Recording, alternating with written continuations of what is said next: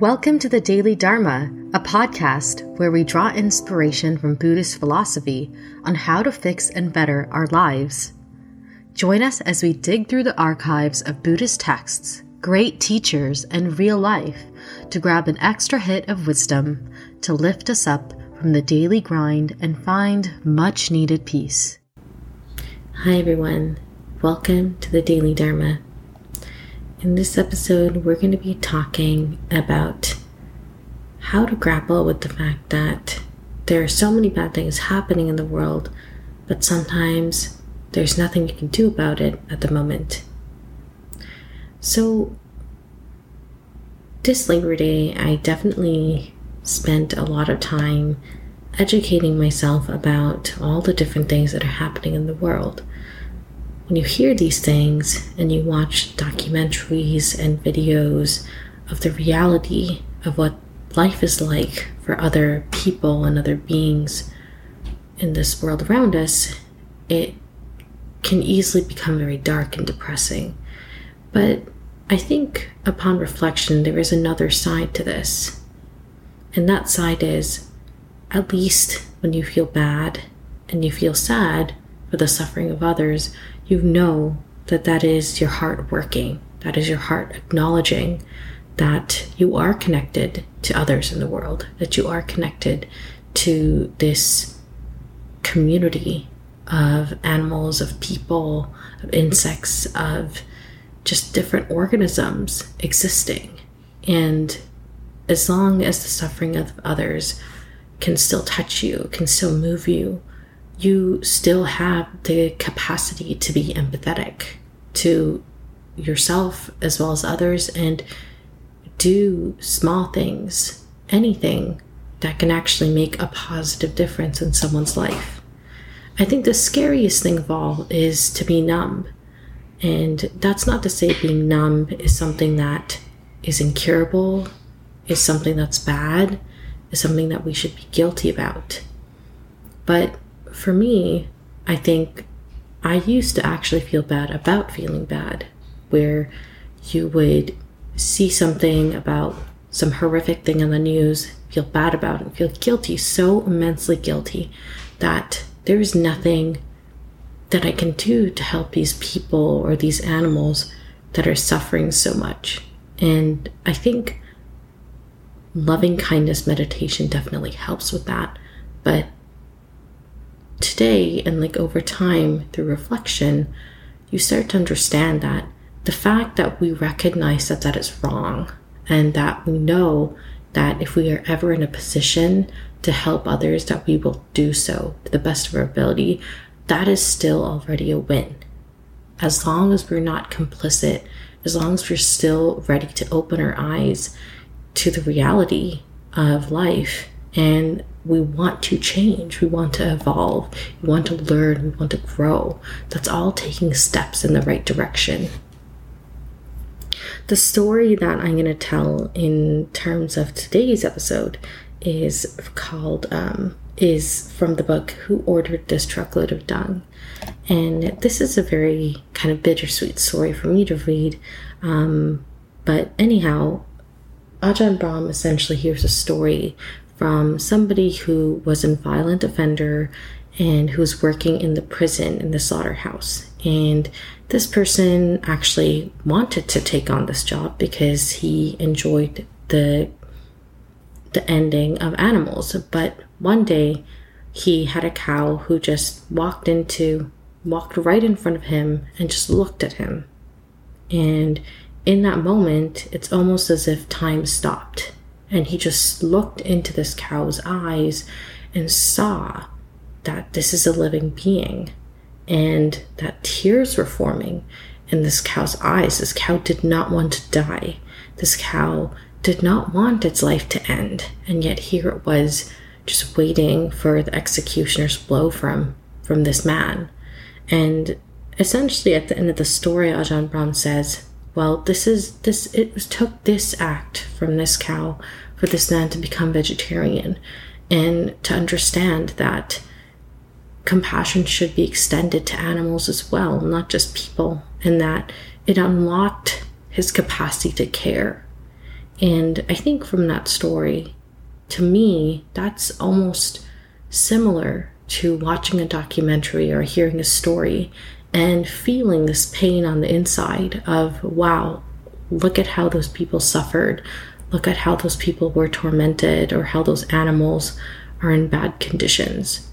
The truth is, we cannot save everyone's life, but within ourselves, when we cultivate this passion for justice, this passion for doing what we can, maximizing the amount of good we can do, and to voice this opinion to others, we are at least one person in this current of people who aren't think that thinking that way, who aren't going to look at meat and feel guilty about it. I think, of course, it's difficult to feel empowered sometimes, knowing that all you can do is change yourself. But by changing yourself, you are maximizing the amount of good that you can do. And through changing yourself, you can also show other people how they can do it too. And I've seen this kind of trickle down within my life as through my vegetarianism. Because I stopped eating meat, I've seen people around me cut down on meat as well because through my actions, they know that their actions have consequences as well. And I feel like that model really works in every aspect of our lives. So I think the next time that you see something and hear something you hurt and you feel guilty, just know that your act of compassion, you feeling compassionate towards a situation, is proof of your humanity. It's proof that the spiritual machine within yourself, the spiritual being within yourself, is alive and well. And when you're no longer able to feel empathy and compassion and you're no longer able to feel the urge to do good in the world, even if it is in small bursts in up to your capacity, know that that is something we have to fix. That is something we have to heal. That is trauma we have to unlearn. It is all connected within us. When things, bad things are said to happen around us, it affects us. And if we are unable to feel within ourselves and respond in a compassionate way, that is something we have to reflect upon. And when we do feel compassion for others um, and we feel the pain, that is actually what is supposed to happen. It is very strange to hear of suffering in the world and not feel anything. That is not to say every time we hear of it, we need to break down crying, but I think to know and to acknowledge the suffering of others is to really recognize just how much suffering there is in life, um, not just for others, but for yourself. And to me, that is really the first step in developing a spiritual perspective is when you understand that suffering is a reality, that in so many different forms and ways, we're going to become in contact with suffering. It's unavoidable. And when you know that, that's when you know I have to develop a perspective, a philosophy. I need to find a technique, a method to deal with this overwhelming truth. How do I deal with the suffering that I have? How do I deal with the suffering in the world? how can I, as someone who is an average person who does not have like the power of a nation or the power of a company underneath me, how can I feel empowered and fulfilled and also feel safe in a world that I feel is just full of suffering and full of dark, dark things? To me, that really is the beginning of the spiritual journey. And when you feel those things, that is a sign that you are working as you should. And that is not something to be unhappy about. That is something to actually reflect and feel happy about. That you still have that beautiful capacity for empathy, the beautiful capacity to feel compassion for the suffering of others, and to feel moved enough to make changes in your own life and to support using your voice, your actions, your thoughts, that other people's suffering, other beings' suffering should be alleviated, should be lifted. Even to wish that fully with every cell in your body is a beautiful, positive thing. And of course, it is difficult to say, oh, my wishing, according to kind of modern day KPIs, like it's hard to say, oh, my wishing led to XYZ outcome. But that's not really the big picture when it comes to spirituality.